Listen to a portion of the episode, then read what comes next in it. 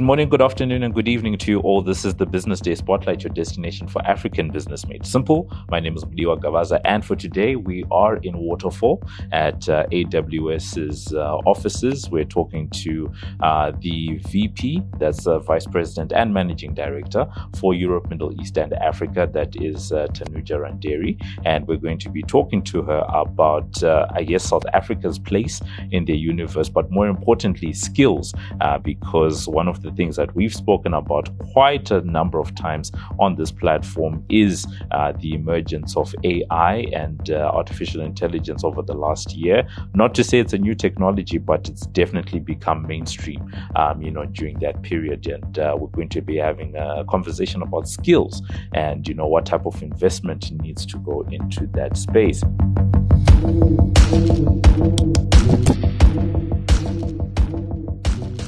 So, Tanuja, greetings to you today. Thank you for having me. Delighted to be on the podcast. I understand you're in the country for just a few days. I am, but it's not my first time. I have a special place in my heart for Africa, both because you just have such a wonderful region here, and I do enjoy my safaris with the family, but also because we've got such a vibrant team and customer base here in um, in Africa broadly. I'm here for a couple of days visiting customers, partners, the team, um, and we'll be back in Cape Town in August. And speaking of that work, when we say that you're the VP and MD uh, for Europe, Middle East, and Africa, what are you actually looking after in the business? I'm responsible for our business across Europe, Middle East, and Africa, so across all of those countries, which means really looking after our customers and our partners and our teams that are working together to drive cloud acceleration and migration to the cloud. And we have a team of people that spans industries, spans geographies, spans a variety of segments from very large customers in the enterprise to our startup community, uh, our developer community, and then obviously all of the teams that support them from a technical and business development perspective. And when it comes to South Africa's place in your universe, maybe you could contextualize that. Um, we often have a lot of uh, uh, people that'll be, you know, are listening to this. You know, they are fund managers, they are executives. You know, maybe they want to just understand where you guys fall and the level of investment that you guys have. I understand that uh, you guys have a lot of money that you've, uh, you know, uh, already invested in South Africa, but have earmarked for the country going forward. Yeah, no, thank you for asking. Um, I mean, we have been in South Africa for a very, very long time. Actually, one of our um, core products was actually developed here uh, in South Africa, which is EC2. Um, and uh, we've now grown to be a very big organization across all of our AWS teams here. Uh, we started our first region, which is you know the deployment of our data center infrastructure yeah. in Cape Town. Uh, we've now announced that we will be also deploying a local zone in Johannesburg next year. Uh, we've continued to invest, and we'll get onto in a moment in uh, in skills. Um, in total, we uh, are going to be investing about 30 billion rand yeah. over the next years, up to 2029, um, and that will take our uh, investment that we've already done to date and coming investment to 44 billion rand. So it is a substantial place for us, and we're very excited about what the economy holds. Now let's talk about you know what that investment actually means. Um, and when I say that, I mean 20 years. You know that's you know from my knowledge, that's roughly the relationship that AWS has with South Africa. I understand that uh, you know the platform that you're talking about, EC2, was around you know the early 2000s. I believe it was 2004, if I you know if I if I'm correct. And uh, my question is just more around where we are now how do we ensure that we can get you know more such developments right? How do we eh, have the the skills necessary the people? How do you make that happen so that a country like south africa can continue uh, to contribute you know to a business like aws yeah uh, look i'm personally quite passionate about this topic um, only because you know growing up i got the gift of education from my father. And you know i think it's so important for us to lean into this uh, particularly now with technology moving at such a pace. But I really believe we're on the brink of an unprecedented opportunity to drive growth in our economies across the world and definitely here in South Africa. And I say the broader African subcontinent. Um, we did some research um, a couple years ago where the adoption of cloud computing, digital AI, and ML technologies showed the, pros- the potential of almost 2.8 trillion euros of economic value to be added by 2030. Now, that's across the uh, European uh, economy.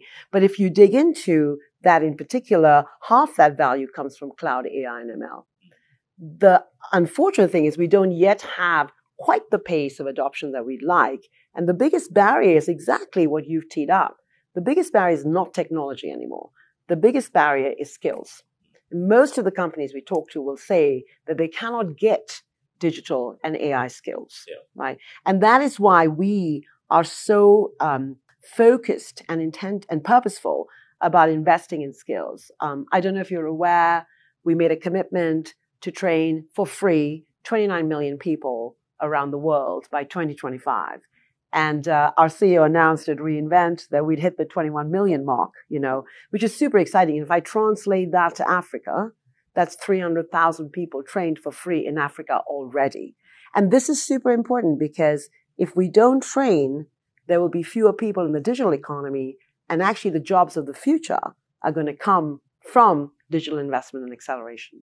The question I do have to ask from what you're saying, because it certainly sounds like you said, the biggest bottleneck is the skills, right? And from a person who's maybe I sit somewhat inside of the industry, it would seem that there's a lot of, um, provision of skills that's being offered, right? Left, right, and center, you see so many people that are advertising, you know, skills around the areas that you've just spoken about now. Um, artificial intelligence has now become the big thing, and so many people offering the courses, you know, around AI and all this. So one might look at it and think, oh, but you know, there's so much of this skills development that's happening. How can this be a bottleneck? Yeah, it's a very good topic. There is actually a lot. And that, and that's really encouraging for us to see, right? Whether it's public or private, you know, many of our customers here are reskilling. It's not only about skills for early career talent, but it's also reskilling employees, right? Because they have to go from legacy environments to the cloud. It's quite a big shift in the way you work. I mean, if I just lean into the generative AI point for a moment, the technology has got to a tipping point where it's going to have the potential of augmenting work uh, work processes. It's going to accelerate and bring speed. It's going to bring more productivity, by the way, to the work that we do. And I think it can really transform the way we work, live, and play. Right. So, in terms of the skills that are being offered up, we need to make sure that the people that are taking in these skills are being trained on the core of cloud, digital, AI, and ML. As an example, we uh, invested uh, last year, and I was super excited to be here actually for it. We opened the Cape Town Skills Center. Um, and the reason we did that is people can walk in off the street and take training. Yeah. Affordability is important, yeah. right? Because you can make skills available, but if it cannot be afforded, or I don't have the opportunity because, you know what, I can't travel from my city to another to be able to access those skills, then it becomes very difficult. So this is why we're so keen on democratizing access to AI, to data, to learning. And by offering free courses, it just makes it easier for people to take it on. And we've just seen, you know, it's been so, so exciting to see the take up. We're almost running out and oversubscribed at all times in the skills center. So I, I do think that we have to lean in through universities, um, through online courses, through things like the Skills Center that we have, through things that we do with our customers like Standard Bank. You know, we've been, by the way, training their team uh, through an Africa Innovation Lab as an example. We have a development center in Nairobi that we've opened. So there's, you're right. We need to make it available where people are living and working and make it affordable for them to take advantage of. Last year, I was I had the opportunity to visit some technology companies in India, mm-hmm. and India is a fast growing tech market, you know, across the board, whether you're talking fintech, whether you're talking, um, you know, e-commerce, education is, is a big thing. But education as a whole around the world has sort of been in a somewhat of a decline um, especially the online providers and all that. And one of the things that we were discussing at the time is to say, if you are in a world of generative AI, artificial intelligence, what is the appropriate approach to education? And I'd want to pick your brain on this. And when I say appropriate, uh, you know, means, I mean, are we sitting and, you know, reading theory about what is AI, uh, right? Or are we, you know, trying to educate people on how to best use, you know, the AI? That's a great question. And I, I think it's always a bit of both. Because um, education is always a bit theoretical and then application is really key. And that's why we actually offer a mix of things because I don't think it's one or the other. You know, I mean, for example, uh, we have just, and I'm very excited actually to share this news with you, but we've launched something called um, AI Ready. And it's a skills program where we're going to train 2 million people around the world by 2025 on AI skills in particular. That's going to span things like model development, tuning of models, prompt engineering. How do you do that really well? Yeah. A bit of coding, right? Because at the core of AI is data yeah. at the end of it all. So it's all of those things. It's through uh, curriculum you take when you go onto AWS Skill Builder, by the way. Um, we launched something called PartyRock. I don't know if you've heard of this, by the way, but it's an app building playground that people can actually use and test um, their skills on, which is excellent, right? So I do think you're right. I think it's practical and theoretical training.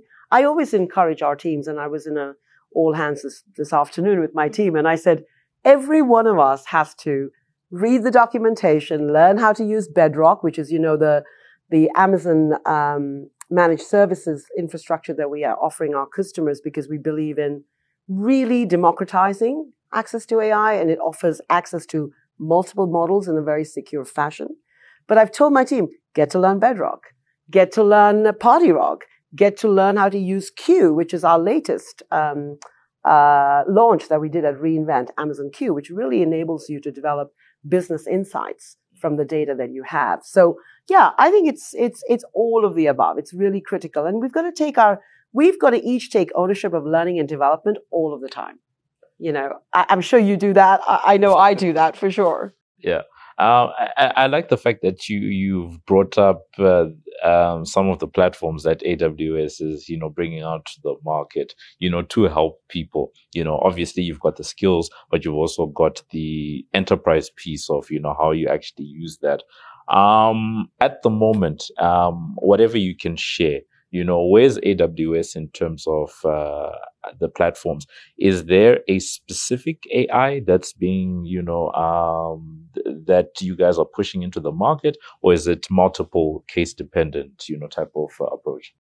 I believe we have the most unique approach to this. Yeah. Um, and actually, it's not just me. You, you know, you can read about it in a number of different articles, but when we came out with our Bedrock uh, program, the reason we did it that way was for three reasons. One is we knew that customers wanted access to multiple models. We don't believe there's a winner takes all yeah. model. Um, we have our own, by the way, Amazon Titan model, but we also, through Bedrock, offer you access to, for example, we offer you access to Stability AI we offer you access to the, the latest in terms of the Falcon models, right? Um, we, we offer you access to Anthropic uh, AI, um, AI 21, all of the others. And we work with partners like Hugging Face to be able to also offer tools through their platform. So our approach, and by the way, this is something that is in our DNA. We've always believed in making access available to multiple options and not just one option. The second thing about the approach we've taken, by the way, is security. And security for us is literally job zero. You know, we do not get out of bed before we figure that out. And I think with the secure, uh, with the infrastructure that we provide with Bedrock, it's a managed services infrastructure, which means you can access that, uh, those multiple models without having your own and building your own infrastructure. But you can also do it in a virtual, private, secure uh, way so that your data remains with you. And that I think is something that everyone should be aware of is the security of your data is critical. And then I think the third thing that's also very important is the chips. Cause you know, the cost of actually creating models, fine tuning models is a lot. So we've been also investing in chips. You know, we launched our Trainium chips and our Inferentia chips, and we can get into more detail with that with you. Um, and then finally on top, it's productivity tools. So over all of that, you've got things like CodeWhisperer, which make it easier and faster for software developers to create code. So that, that, that's kind of the approach we've got. And we're going to keep doing that, keep investing in broadening that platform. And at the same time, working with our partners to reduce hallucinations um, and put guardrails in place to get uh, AI to be extremely responsible. Certainly, very important, uh, very important points, especially the security one. You know, a lot of debate around how do you ring fence uh, an organization's data. You know, when it comes to some of these, uh, especially the large language models, and where we can end off today, because I am cognizant of time, sort of bringing everything together. You started off today's conversation talking about how you're in the country, you've been interfacing with a lot of partners, clients, and the like. How do you feel about the AI conversation from your, you know, from your interactions, you know, at that level? I think it's captivated the hearts and minds of all boards, all executives, uh, and technologists, right? And I yeah. think that is why, coming back to your point about education, I think it's not only about technology, but it's about business. Because at the end of the day, technology is here to enable your business outcomes and your business transformation. And it's there to be applied to use cases and solutions, whether that be improving the customer experience or R&D, for example. Or a wonderful example is the work we're doing with Hurone AI. I don't know if you know them, but we're working with them with Bedrock, um, as I described, to be able to provide um, access to cancer care uh, and make it more accessible in Rwanda, in Kenya, for example. So hearts and minds captivated. I think where people want to go with AI, though, and generative AI is they want to go from pilot to production. Yeah. And so what we are doing is working super closely with our customers yeah. and a number of examples around the world um, to really get them to those what I would call needle moving opportunities that drive growth, productivity, and innovation. And I do think if we focus on skills, if we focus on the business use cases, if we focus on making it available to people, if we focus on responsibility and security, I think AI can unlock just incredible potential for all of us.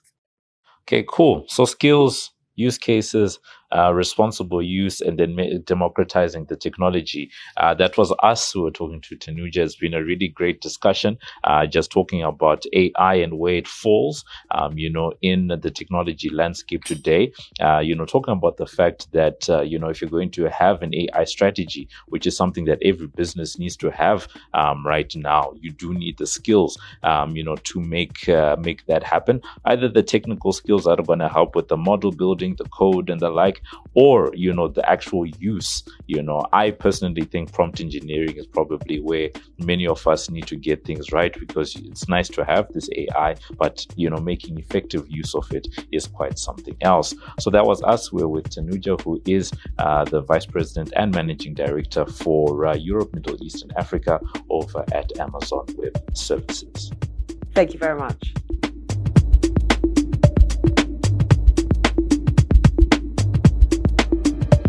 And that's been it for this edition of the Business Day Spotlight. Remember that you can find our latest podcast on Business Live. That's under the podcast Business Day Spotlight tab. On Twitter, we're hashtag BD Spotlight. And remember that you can review and subscribe for free on iono.fm, Spotify, Apple Podcasts, Google Podcasts, Pocket Casts, or wherever you choose to get your pods casted. I've been Mudiwa Gavaza of the Business Day and Financial Mail. And this has been another edition of the Business Day Spotlight, which is a multimedia live production. So from myself and the rest of the team, it is good evening, good afternoon, and good morning.